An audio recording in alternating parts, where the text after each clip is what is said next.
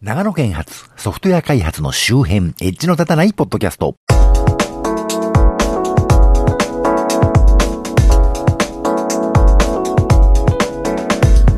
どうも、長野県在住、コンピューターで楽しいことをしたい人、そして、えー、っと、成宮弘樹さんが芸能界引退を表明されまして、僕は怠惰でご出演作品を描けたりしてなかったんですけど、この方ものすごい役者さんだと僕は思ってたんですよね。なので非常に残念です。特にあの、乱歩地獄というオムニバス映画で実相寺明夫監督が担当された鏡地獄という作品でのね、あの、サディスト役が危機迫る凄さでしたけどね。この映画他の監督の作品がね、もうちょっといまいちだったんで、全体の評価が低いのが痛恨に残念なんですけどね。細かい事情はよくわかりませんが、こういう不誠実な役者さんがですね、わけのわからん理由で引退に追い込まれるというか、なんとかならんのかと思ったマッチこと町田です。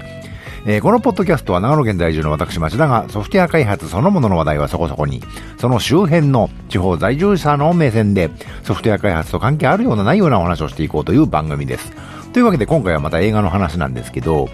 あの SNS なんかを見ていますとね、結構お若い方でも同じ映画を何回も見るということを最近されているらっしゃることがありますよね。この番組でも言及させていただいた君の名はなんて高校生ぐらいのね、お子たちも何度も繰り返し映画館で見たなんて話もあるようでして、映画って高いのによくそんなに行ける小遣いがあるもんだなとね、羨ましく思ったりするもんですけどね。私なんぞは古い人間の上に万年お小遣いに寄付しておる親父ですから、映画なんて同じ作品を何度も見るなんてことはとても贅沢なことと思うわけですね。一度劇場で見た後は、あの、比較的安価に繰り返し見れるようになるためには、DVD とかのソフト化されるまで待つ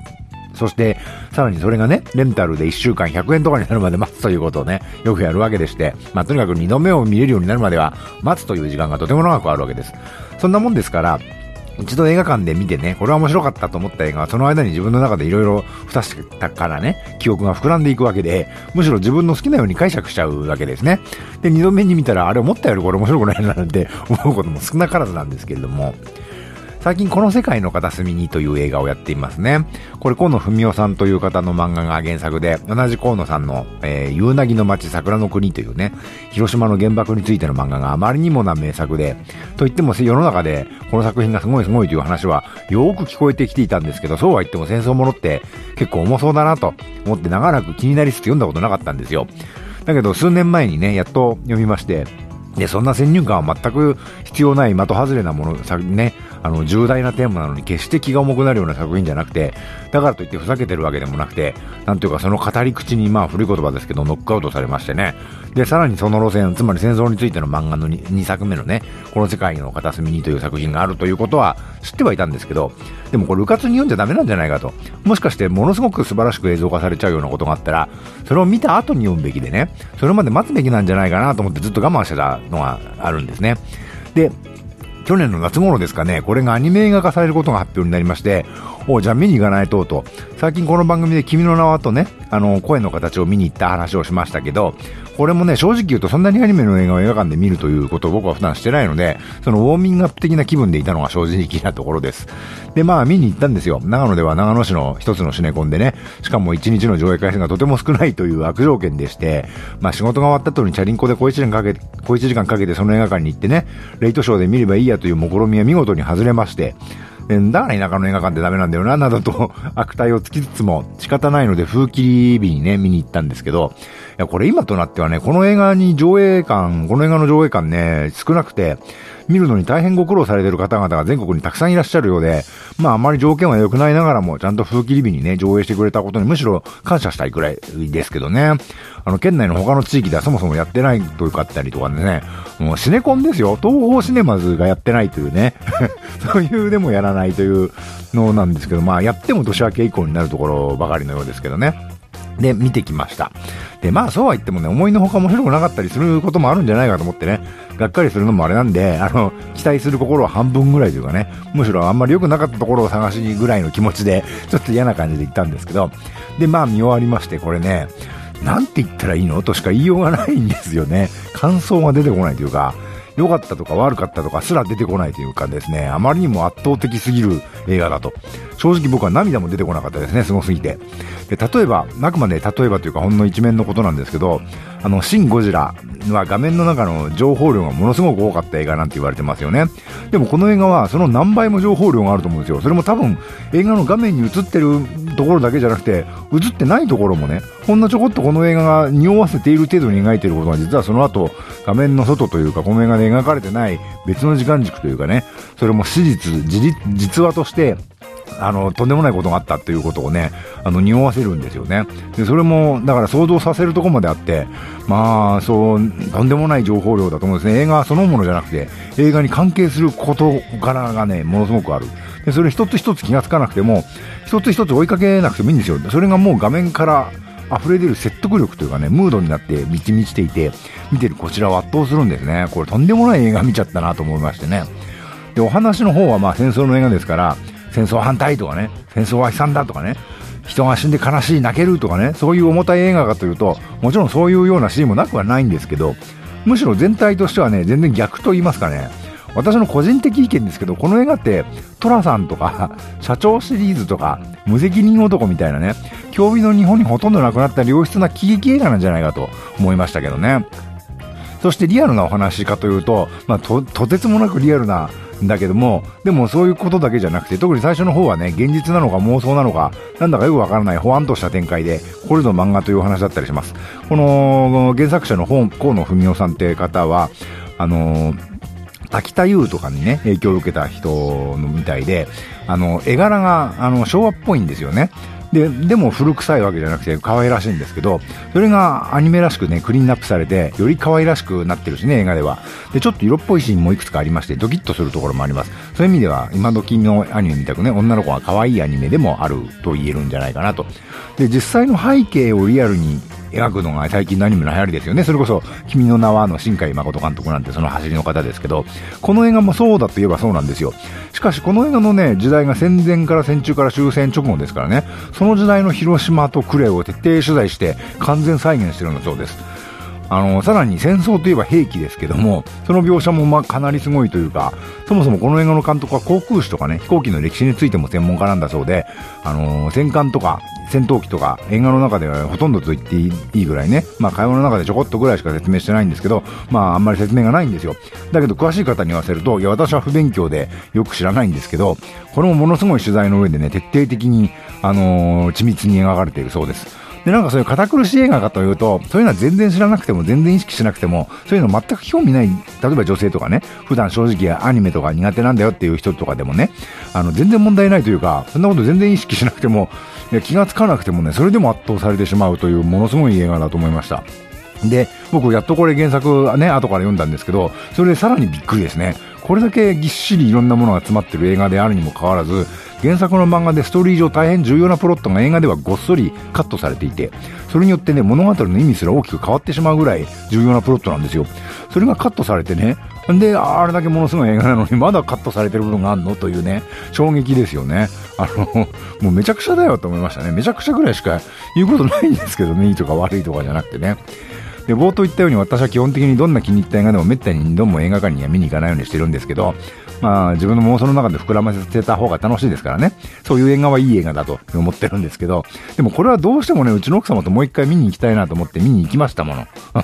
で、基本的に私とうちの奥様は趣味が全く合いませんでね、あの、映画にしても音楽にしても全くというか完全に合わないので、基本的にそういうエンタメというかね、アートというかそういうことについてお互い話題を振らないようにしてるんですが、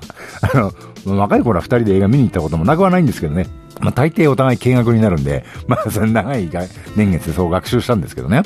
で、この映画はね、二人で見て正解な映画でしたね。初めてですね、そう思ったのは。というわけで、この映画、戦争映画なんて思うね、あのー、思うかもしれないですけど、デートで見に行っても問題ない映画だと思います。でね、おすすめですって言いたいんですけど、これを僕が人におすすめしていいのかって思うんですよ。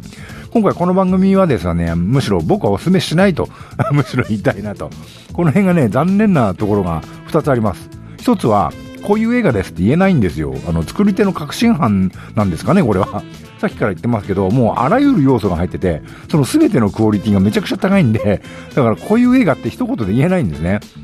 泣ける映画だったって言われれば、いや、あの映画流そうとはしてないんじゃないかなって言いたくなるし、笑える映画だったって僕はむしろ言いたいんだけど、もちろん笑えるだけの映画じゃないわけでね。一言でこういう映画って言えないんですよね。反戦映画だとも言えないし、じゃあそういう戦争反対的な意図は全然ないのかというと、そんなこともないわけでね。これが一つ目の残念です。で、二つ目は、これこんな映画作っちゃって、この後どうすんの？ということですね。聞くところによると、この映画の監督、あの、片渕素直さんという方らしいんですけど、あの、20代の頃に高畑勲監督とか宮崎駿監督と一緒にお仕事をされていた方で、あの、大人の商売上の都合がなければ、本来魔女の宅急便っていう作品はね、この方が監督されているはずだったそうなんですけど、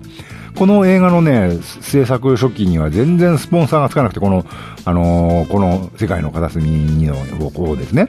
あの、スポンサーが全然つかなくて、こんな映画が売れるわけねえだろって言われまくって、まさにご自分の生活がね、経済的に困窮するような事態になってまで、この作品を作られたそうなんですけど、そこまでしてこの映画作ってね、しかもこんな圧倒的な作品でね、一体この次どうすんのっていうね、大きなお世話ですけどね。で、この監督だけならまだしも、他のね、映画の監督たちだって、この作品と比べることができるような、ともすればね、あの、この映画の到達点に並ぶようなね、余震波を追い越すような映画って、そんなんちょっとやそっちじゃ作れねえぞもうっていうね、そういう映画ですね。まあ、この映画の到達した到達点っていうのが一体何なのか正直よくわからないんですけどね。まあ残念とか言いながら、この映画のものすごくいいところを今2つ言ったわけですけど、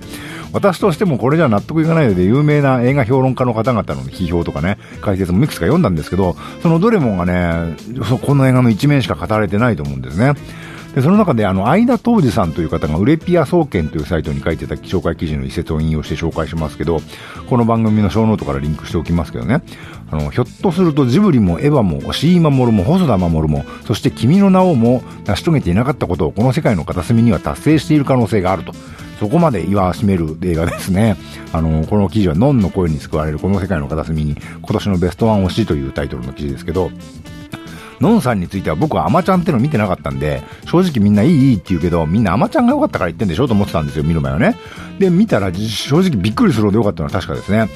あの、事務所の契約で揉めてる件っていうのは、あの、私、その昔ある若手ミュージシャンのファンクラブのウェブサイトの開発とかやってたんですけど、それまで事務所がね、その人の教育とかにお金をもう時間もかけてね。で、ちょっと名前が出たら、すっと独立を働きかけてさらおうとする人がね、業界に結構いるという話を聞きました。そのミュージシャンもそれをやられましてね、せっかくこれからビジネスになりそうだというところで、それをやられちゃうんで、事務所も大赤字になっちゃうし、僕のやってたプロジェクトも強制終了になっちゃうしでね、大変困ったことになったことがありまして、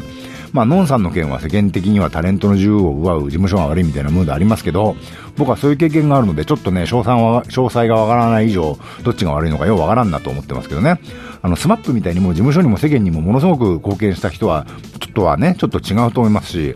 あのーそうは言ってもね、あの、その、問題になっている事務所が、いわゆるバーニング系と言われるね、まあ、おっかない人たちの事務所なんで、表立って批判してる人と弁護してる人の顔ぶれを見ると、ああ、なるほど、皆さんそういう立ち位置かと、なんか勘ぐったりしちゃいますけどね。話がだいぶ脱線しましたけど。